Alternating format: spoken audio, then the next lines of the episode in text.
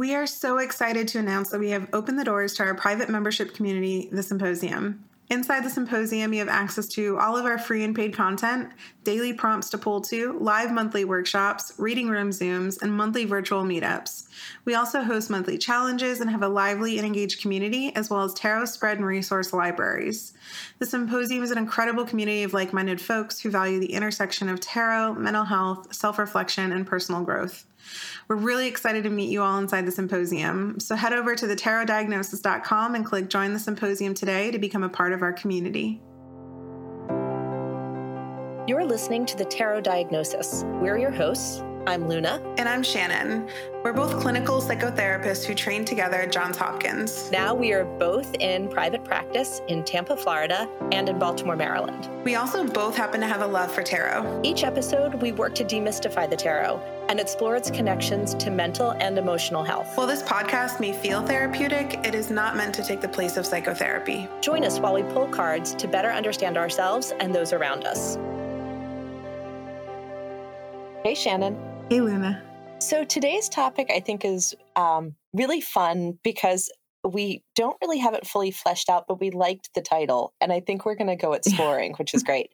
We're talking about the idea of the art of unlearning.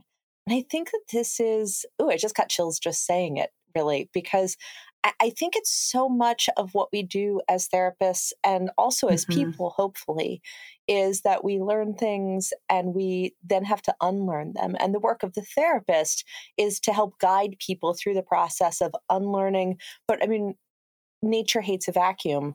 When we unlearn something, we have to replace it with something new. And mm. that's, you know, a complicated process, but one that's really fun to dive into. Yeah, you did a good job um, introducing Thanks. the topic. you know, and I was I was thinking about you know as you said the art of unlearning because that's really kind of how this this episode came about. We we liked the concept of unlearning, and then the title's fun, and then I realized too this whole process is very much an art because art mm. is inherently messy or it's supposed to be um, and i think learning and unlearning is also messy. Mm. And being able to embrace that is an important aspect of unlearning, but it's not always easy. And I think that's why, you know, a lot of us don't want to go down the process of unlearning because we get comfortable in our ability to know what to expect, when to expect it, and we just we get comfortable in our our way of existing. I think that's exactly right. I mean, and I'm a human and I am comfortable in my way of existing until I realize where the limitations are. And I think that that's what healthy humans do is that we'll kind of stay put with something until mm-hmm. we realize, mm-hmm. like, oh, this is not working. And it just occurred to me that it's really interesting to talk about this uh, with tarot. Just this morning, I had somebody reach out to me on Instagram and sort of like, which happens pretty often actually. Somebody will say, Do you have any advice on how to get started? And I try to answer those messages when I can. Like sometimes I don't, but like I try to. And I was, so I thought about my process in learning tarot and how much that was a process of learning and unlearning. I tend to be very rigid when I first began learning something. I want to know what the rules are, which is funny because I'm not really a rule follower, um, as Shannon will tell you. But I kind of want to know the the lines like what are the rules what are we doing what's the objective and once i learn that and i sort of am like okay i've got it then there's this whole process of saying okay now i have to throw that all in the garbage and take just the gems of it and build from there and i think that that we see that in the tarot practice so much that in the beginning we're like, let me learn all of the cards. And it gets like really uptight, yeah, right? Wow. Like, I'm going to learn the cards.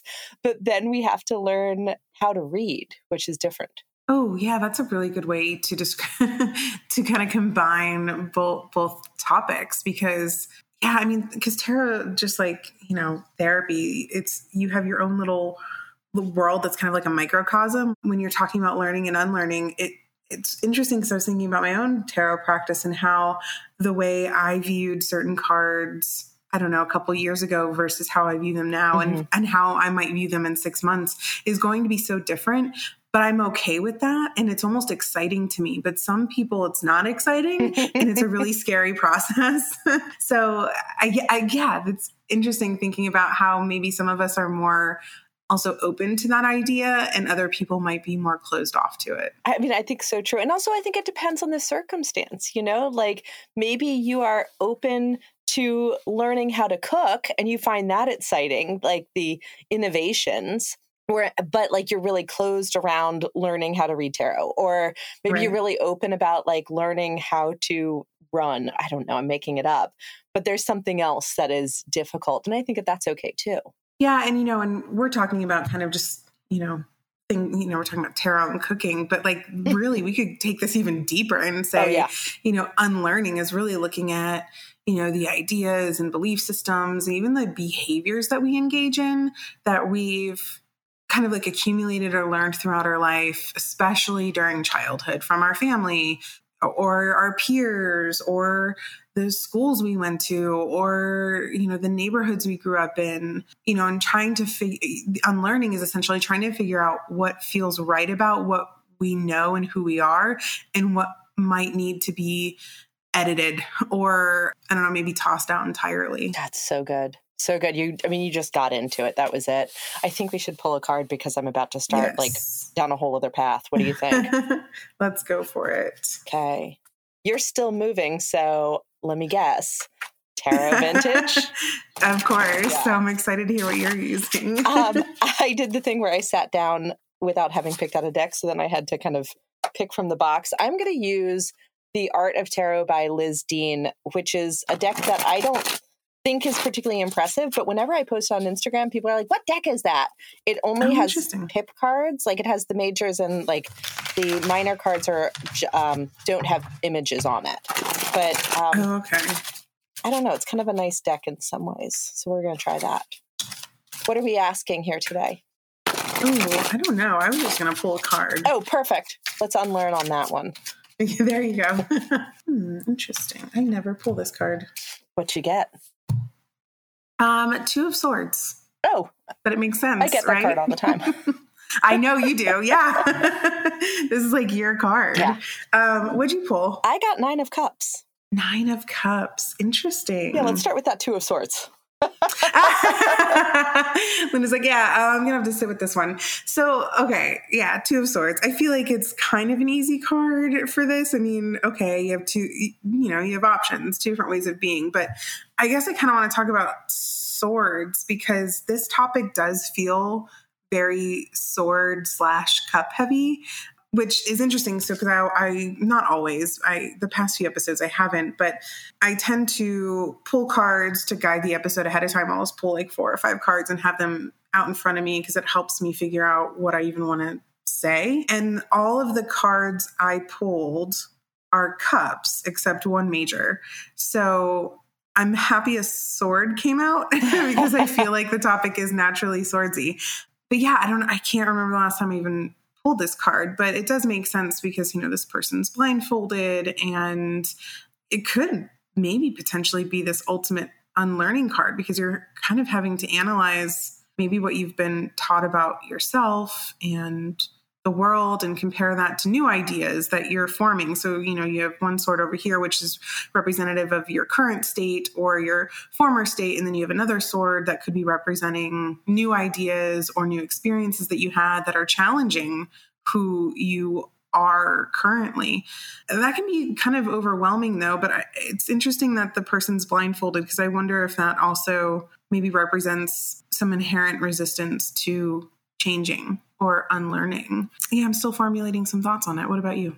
I mean, that's super interesting. Right when I was like, we need to pull a card, is because I wanted to start talking about schema therapy. And I think that mm. this this card really can be representative of it. In that, in the image, I'll talk about the image first and then the therapy. The image, and we've talked about this a little bit before, it's a person sitting on a bench on solid ground, but behind them is the water. And the water is yeah. a little, it's not crazy waves, but it's choppy. And I think that this is the thing that we see when we talk about unlearning is that it's not just us sitting here on a bench. It's sitting us sitting here on a bench trying to make a decision or trying to figure out what thoughts to think, but right behind us is an ocean filled with choppy water. And if we ignore that ocean or don't give it its due or don't realize, mm. hey, I'm mm. getting like splashed by the waves here and like I got, you know, seagull poop in my hair or whatever.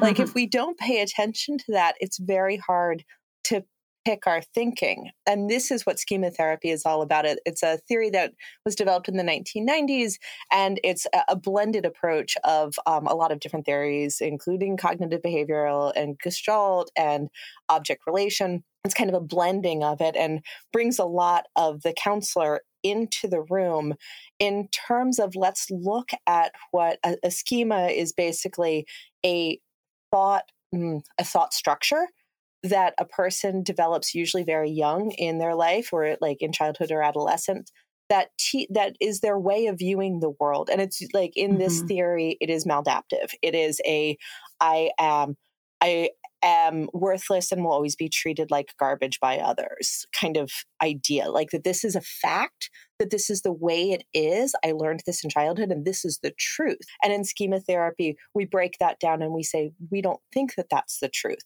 but we kind of have to turn around and look at the ocean before we can begin to move forward. Oh, I love what you. There were two things you said about the water in this card um, that stuck out to me. Um, first, kind of acknowledging that we need to pay attention to it, and then that last line right there, which now I'm, I'm looking at this card and realizing kind of lends itself perfectly to the wise mind concept, mm. where one sword represents, you know, in wise mind, we talk about this all the time with dialectical behavior therapy. So one sword representing the logical or reasonable mind, and one sword representing the emotional mind. And then the ocean could be this large body of wisdom, which is overlapping them both. Oh, wow. And, you know, this person's, you know, blindfolded and turned away from it. So, ooh, yeah, there's some good stuff there. I like that. Yeah, that's a good card. Yeah, and now I'm like, what the hell are you going to say about Nine of Cups? I, I have, I, I have an idea, but I'm curious where you're going to go with it. I have an idea too. Can I ask your idea first? Yeah, I, my first thought about Nine of Cups is a sense of entitlement. That's how I'm going to oh, read it. It might be, it might be more of a reverse Nine of Cups, where perhaps you are really set in the in your belief system or the way you exist in the world. And even if you're presented with another idea or way of being that maybe challenges the effectiveness of the way you're you're living or maybe the truth of what you or maybe presents you with truth that you are trying to deny because you're kind of sitting there with all your cups behind you right? And you've got this like smug look on your face and you're kind of just like mm, no i've got everything i need. I don't you know, I don't need any of that information or I don't need to give any of this away. Like I'm good right where I'm at. So there might be this level of, um, yeah, kind of like an, I don't know, entitlement or selfishness. Like, uh, like I don't need any more knowledge. I don't need to drop any of this and learn something new. That's really interesting. Kind of the shadow aspect of that. That's what came up for me though. That's really interesting. I wanted to ask what you thought so I could stall obviously. um, it's tough. It's a tough one. It's a tough one. I mean, and I'm sure I'm really actually like, dude, I'm the lady sitting on the bench with the two swords right now because yeah. I, like I'm sort of having a thing. I'm having a moment, I will acknowledge, because it feels appropriate that the topic is unlearning and we're like, this is fun to like change the way you do things. But the truth is, when you change the way you do things, it feels really uncomfortable. And I'm having a moment in that when we do these podcasts, uh, I'm pulling cards for the podcast. Like, this is like, these aren't my cards, except for every once in a while one pops up. This card right here feels very much like it's supposed to be for me.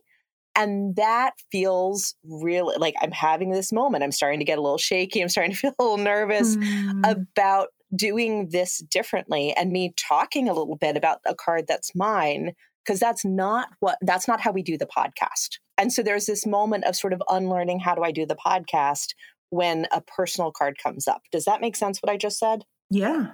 Yes, I don't know what to do with that. I mean, I do think it's a personal card. I think that the Nine of Cups is something I'm going through right now around the concept of um, having things collected. and the value of having things collected or how much pleasure they give you. Mm-hmm. Um, and that does have to do with I have elderly parents and my parents I I don't have it's my dad and my stepmom I don't have a great relationship. There's a lot of sort of money stuff there. And as they're in the process of moving there's this issue around what goes to whom. And I sort of have said I don't want anything. And then they're sort of about, don't you want this? And then I sort of notice that my grandmother's silver tea set is about to go up to auction. And I say, do you think I could have that also? But then they're like, you know, it just kind of goes back and forth. And there's a real personal unlearning that I'm going through around the value of things and being able to acknowledge I want that tea set really because it was important to my grandmother and not necessarily because I could sell it but there is also a value there. And I recognize that there's probably a part of me that looks a little greedy. Anyway, like there's this whole thing.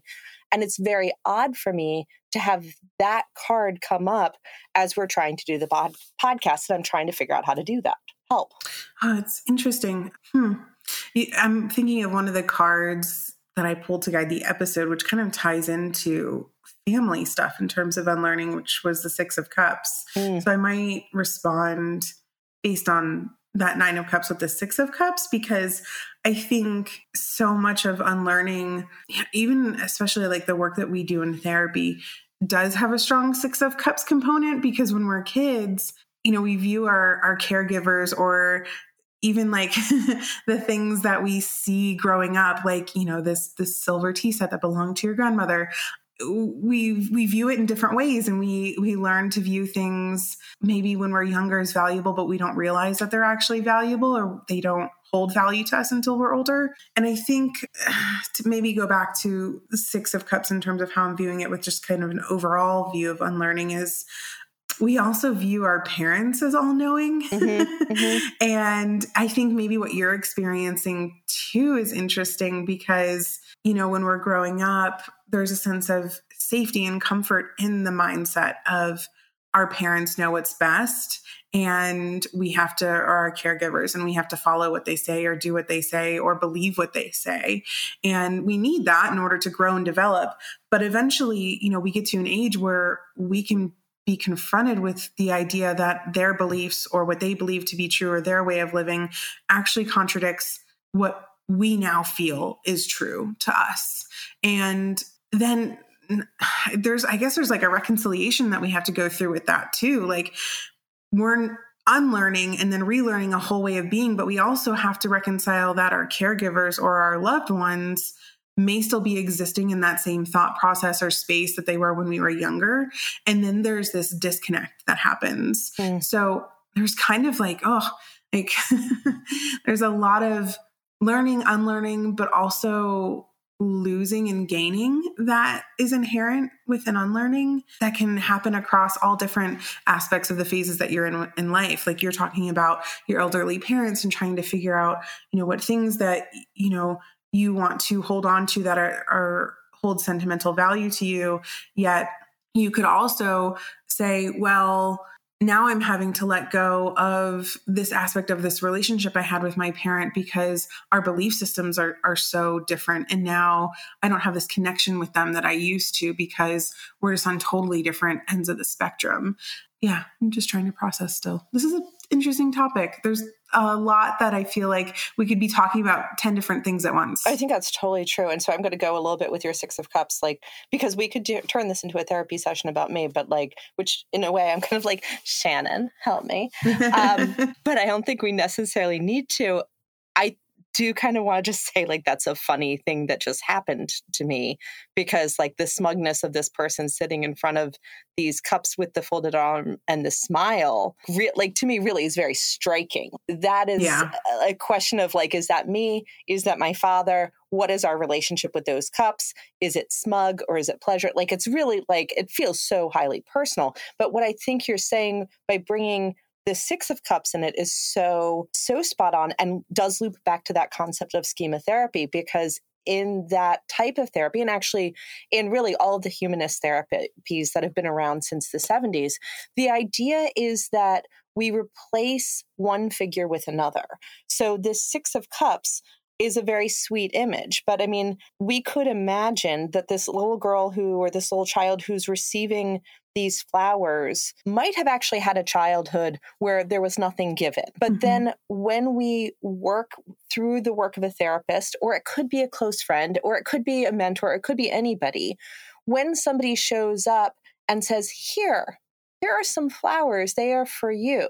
Now there's an unlearning process. We can change the schema and say, there are people in this world who will want to gift me some flowers because they're good, because I'm good, because I'm worthy of flowers and I'm worthy of love. That's a powerful schema to work through. You know, I think I love the direction you're going because that is really, gosh, it's been the root of my therapy practice. And it's interesting yeah. because I feel like even in the workshop that we did in the symposium recently on depression versus burnout, self worth came up a lot. Mm-hmm. And it's something that has been just overwhelming my practice in the last two months. I feel like 70 to 80% of the sessions that I'm doing lately are all about unlearning this idea that we're unworthy. And Ooh. it brings me to, I know, right? Yeah. The one major that I pulled was the reverse tower. And I think that blends in nicely with what you were just talking about this idea that we you know, if you're receiving these flowers and you're not used to receiving them, you could also approach that as the reversed tower, mm-hmm, this mm-hmm. level of resistance, trying to prevent something from happening because it doesn't feel safe because you're not used to it. And so, you, if someone's giving you flowers, you might start to feel suspicious. Yeah. Well, what do you want from me? Why are you giving me flowers? This doesn't make sense. Um, and then having to learn to accept those flowers. And of course, we're using the flowers as a metaphor at this point. um, it could be anything. It could be affection. It could be quality time. It could be love. It could be words of affirmation, whatever. It, it, it's really overwhelming. And so we don't realize it, but we put these blocks and these rigid barriers up um, to prevent something because it doesn't feel safe because that's not what we're used to. We're used to being, you know, ignored or not given given flowers. And it can be really terrifying to even think about releasing an idea or belief that right. you know is now a core belief of ourself because that's how we've existed our entire life and then trying to create something new it's like oh now i have to formulate a whole new identity i have to not be this person who doesn't need anything because that's really what this boils down to. When you're not given much, your core belief is, I don't need anything. that's right. That's not true. So, yeah, this reverse tower is really interesting. I, I'm glad it came up because I think it can be an overwhelming card, but here I think it's a really emotional card. I'm loving where you're going with this. This is like intense. And as you're you're talking about it, I'm realizing that I've done a, a number of sessions this week that are our reverse tower in a, a perhaps a slightly different way. I've been doing a lot of work with people recently around the idea of negative thinking because mm-hmm. which is you know based on it's a thought pattern that needs to be unlearned and people hang on really tight to that negative thinking. Mm. really really tight and they hang on tight because it's all that they know and i did like right. maybe three really intense sessions this week where my job was to show up and challenge the thought and say, okay, tell me, is that thought pattern that you have, is that working? This is reality therapy.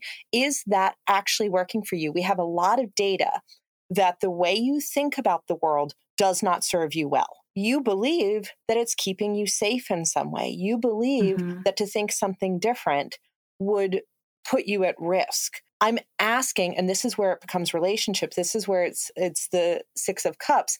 I'm asking you to listen to me say that I have evidence that thinking a different way or allowing yourself to do that reverse tower and not catastrophize everything, not think that the world is out to get you, not think that you're garbage, not think that inevitably these horrible things are going to happen. I'm asking for your faith that me saying that changing your thinking will actually improve your life. And it's incredibly challenging when I say that because these are people who I've worked with a lot and they have to like wrestle this two of swords moment between do I believe what my mind is telling me Or do I believe this person who has been sitting with me for months or years, who is challenging me and telling me that there's a different thing? It causes a huge dissonance. And it mm, is kind of yeah. a tower moment, but it's a turning that tower upside down of I'm not going to think this way anymore. And it's huge. It's really hard work. I think the other component there is acknowledging that you're supposed to be uncomfortable. Yeah. You're supposed to be scared. You're supposed to be in this limbo period as this happens because the reality is the thought of creating something new and being unsure of or creating something new or just letting something fall like the tower and and not being able to predict what the rubble's going to look like or mm-hmm. where it's going to fall how much the cleanup's going to be is is overwhelming and it's not predictable whereas the way you've been thinking for so long or the way you've been existing is predictable. Yes. And that's where you want to stay but that's exactly the point. Growth is supposed to be uncomfortable. So i think you know the other component there is just saying hey i'm right here next to you. You can be uncomfortable but be uncomfortable next to me. We can figure this out together Okay, that's so powerful. And so, like, we're really holding up why therapy is good. Yay, therapist. So. and I will point out that, like, therapists are good at this because we are trained to do it, but you can do this work with a, with a partner, with a friend, with a mentor, you know, but you can also one can do this on their own to a degree. I mean, I want to go back to the idea of the art of unlearning because, okay, so like this sounds great, everything we just said, but how do we do it? One way we mm-hmm. do it mm-hmm. we find somebody who will who views the world differently than we do and can walk us through it. And that's really incredibly powerful. But I think that there are some other ways to do it too. I cut the deck a second ago and I pulled Ace of Swords. And I think that one way to do it is that we can challenge ourselves with a new idea and sort of say, I'm willing to consider the possibility that something else might be accurate. And I can do that work actually on my own by continuously challenging myself or asking myself these new ideas. Yeah, I think you're right. And the more I think about this topic, you know, the art of unlearning. Earlier, I said it's very, to me, felt very cups and swords heavy. I think it's also very page heavy. And I'm, I'm mm. bummed I mm. didn't pull any pages, but, you know, there's this level of curiosity and newness that exists within this topic. And being able to practice curiosity is really at the core of this and and wondering well what don't i know or what haven't i thought of or what's a new way of existing that I haven't considered that might give results that are really what I'm looking for in life, but haven't received yet. So it's also being able to ask, like you said, ask yourself questions and just wonder what else could be. And I think that that's where tarot is really helpful too. I know we've been talking yeah. a lot about therapy, but you know, tarot gives us the opportunity to pull cards and and explore ideas or storylines and you know daydream or fantasize or come up with you know a, a, whole idea based on a spread. And then you're able to sit and think oh well if this happened then i would do this or i could be this or i could be that without having to actually like go out in the world right away and, and do it. There's kind of tarot kind of offers this like comfortable buffer of exploration you know and then you have the community too where you can bounce ideas off of. So yeah another powerful tool i guess when it comes to unlearning because you never know what card's going to come up. And they also help challenge our thoughts and ways of being um, i know i've experienced several times when you know I've been stuck in a mindset and I pulled a card and been like, oh shit, okay, I see, mm-hmm. I see what I need to do now, mm-hmm. and that's gonna suck, but it's what's the, for the best. I love where you just went with that. It was so. so I'm just kind of like sitting here, like Shannon's so smart. Like that is exactly right. That is why tarot, like that's why we love tarot and why we encourage it for people is because that is a way of doing this personally of having having your thoughts quick, quickly derailed by pulling a card that doesn't make any sense, that breaks your schema. Right. You know, there's there's another component of this that we haven't talked about that I feel like we we should. And it's what's going to happen when you do start to unlearn things in your life, mm. how you're going to feel and how you're going to behave, and also how the people around you might feel and behave. Two other cards, two other rever- almost all reversals that I pulled today um, were that feels on point, right? Yeah. King of Cups reversed and Three of Cups reversed. So wait, can you say that again? Three of Cups. Yeah, Three of Cups reversed and King of Cups reversed. So King of Cups reversed came out first. And I think that card is like probably the most accurate representation of what can happen to us or the people around us when we are in that unlearning process because either we might become cold and aloof because new information that we've learned might fill us with anger or resentment towards people who perhaps taught us what we are currently unlearning mm. or the opposite mm-hmm. which is usually kind of what I tend to see more of the people around you might start to feel threatened by your growth or new knowledge or ways of being. So then they become cold, aloof, or even volatile towards you because they don't approve of your new way of being or, or seeing or ex- existing in the world. That's really clever how you just did that. And I think you, you summarized that really well. But I, I think I would also say, and this is okay. This is mm-hmm. sort of like it's this. The, these are the symptoms of healing kind of like yes. you know like a like a cut oozing you know like that's good where you gotta go through the processes yeah this is the process steps. and you know like being aware that if you're getting Uh, bad feedback from people like okay it might be because they're the, these people no longer serve you and it also might just be because you're being a brat and that's okay. You're allowed to be a brat as you're in the process of growth because that's what happens when we grow is that we're exhausted. That's that page energy that young curiosity energy is you know kids need a lot of naps because they're t- like they wear themselves out with all the growth growth that they're doing all the time yeah, it's a good. I like that you brought up because I didn't think about that. Um, you know how we might be behaving, and then the consequences of that so if we're unlearning and we're resentful and we're angry and then maybe we're lashing out at people, that's sure great. Glad you're unlearning things and trying to figure out what the most authentic way of existing in this world is for you. But that doesn't give you permission to treat other people like shit because they're not existing in the way that you're trying to exist now.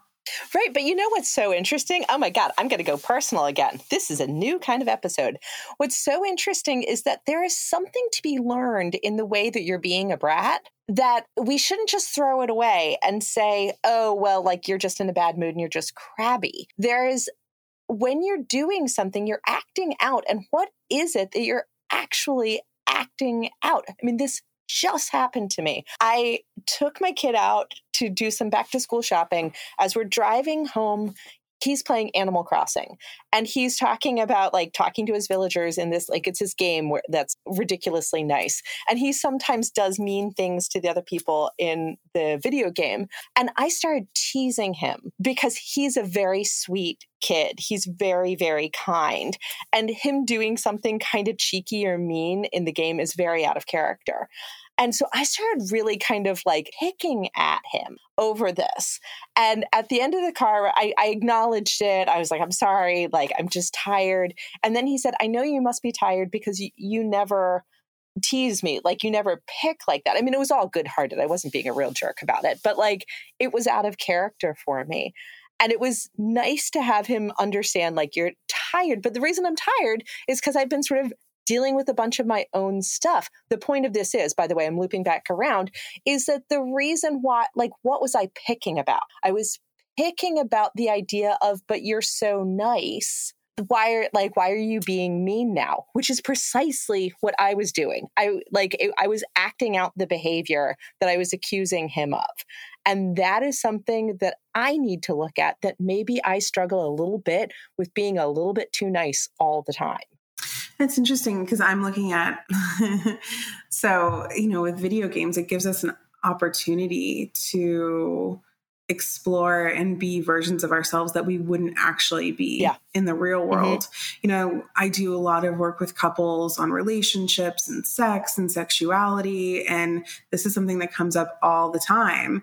Like when we're talking about sex and you know, specifically like kinks and fetishes. Like that's, there's ways that we can exist in that area of our life that we wouldn't exist in our day-to-day life and video games are the same yes, way. Yes so it's just um, a way to explore the human condition. Um, but it's interesting that i brought up for you and made you kind of think like oh am i and when you say being too nice like am i allowing people to um, maybe take advantage of me for example is that something i need to unlearn that i mm. do need to maybe put my foot down more something something like that yeah yeah i mean something like that it's just that the acting out and i think that you're right like we if we do something in a video game that's not like who we are normally or if we're acting out a role-playing ac- activity and it like is not our normal way there's so much information there that we shouldn't be ashamed of or scold ourselves for oh that wasn't nice. Why? Why what part of me is trying to and this is an unlearning oh i am so nice i would never do that. Is that true? Or do i need to unlearn that? Is there a part of me that is mean that i've been suppressing? Or are is that nice sort of part of a persona? What do i need to unlearn in that moment? And then how do I do that in a way that feels, it can feel a little disconcerting, but doesn't feel like a tower moment, that does sort of feel like I'm okay with stepping forward into a new type of thinking? Yeah, I think this goes back to, you know, I feel like the word we like to use a lot, at least I do, is editing. And mm. a lot of times, especially when I'm doing couples work too, it's about like, this isn't about letting go in terms of, you know, starting over or becoming a brand new person or, you know, a completely fresh start in your relationship. It's because I hear that all the time yeah. like, oh, we'll just do this and it'll be a totally new thing. Or I'm going to, you know, dye my hair and be a totally different person. It's, it's about just like being comfortable constantly going back and, and editing crossing things out rewriting and and having the flexibility to know that everything is constantly a work in progress and whatever you're unlearning right now and relearning you might end up unlearning the new thing oh, yeah. you know in like six to 12 months or whatever um, so it's really just about con- knowing that you're a constant work in progress and that there is no kind of end end in sight. That sounds kind of ominous, but but there's also like an exciting component of that. Like, oh, you know, who do I want to experiment existing as or behaving? You know, over the next couple months, and and seeing just trying things on to see if they fit, and being okay with trying things on, not feeling like you have to, you know, be this the same way that you've been for so long. I mean, I love the way you're talking about it. And it's so, I feel almost like a broken record at this point because I have to turn to the fool and say, this is the fool's journey. This is what we do. And this is why tarot is so helpful is that we need to acknowledge that it is always time for us always to be on the lookout for changes and curves in the roads and steep cliffs and keep our eyes forward and say, like, well, what, what's next? What else do I have to learn? And I think if we actually just kind of go through the cards and see which of these cards are archetypal representations of things that we are have not explored yet or explored in an incomplete way before and that we need to relearn that's a great way of engaging with unlearning taking a card that meant one thing to you before and realizing wow it can mean this completely other thing I, I love where you're going with that. That could be a really powerful exercise. I mean, you could go through the whole deck and say, okay, what about this card exists in my life currently that maybe isn't helpful that I need to unlearn? And what about this card is helpful that either does exist in my life or I want to exist in my life that I can learn? Oh, wow. I see a spread coming. Yeah.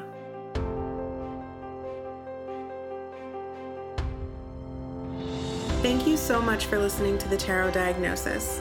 You can follow us on Instagram and TikTok under the handle at the Tarot Diagnosis and join us while we pull daily cards and explore tarot and mental health in between podcast episodes.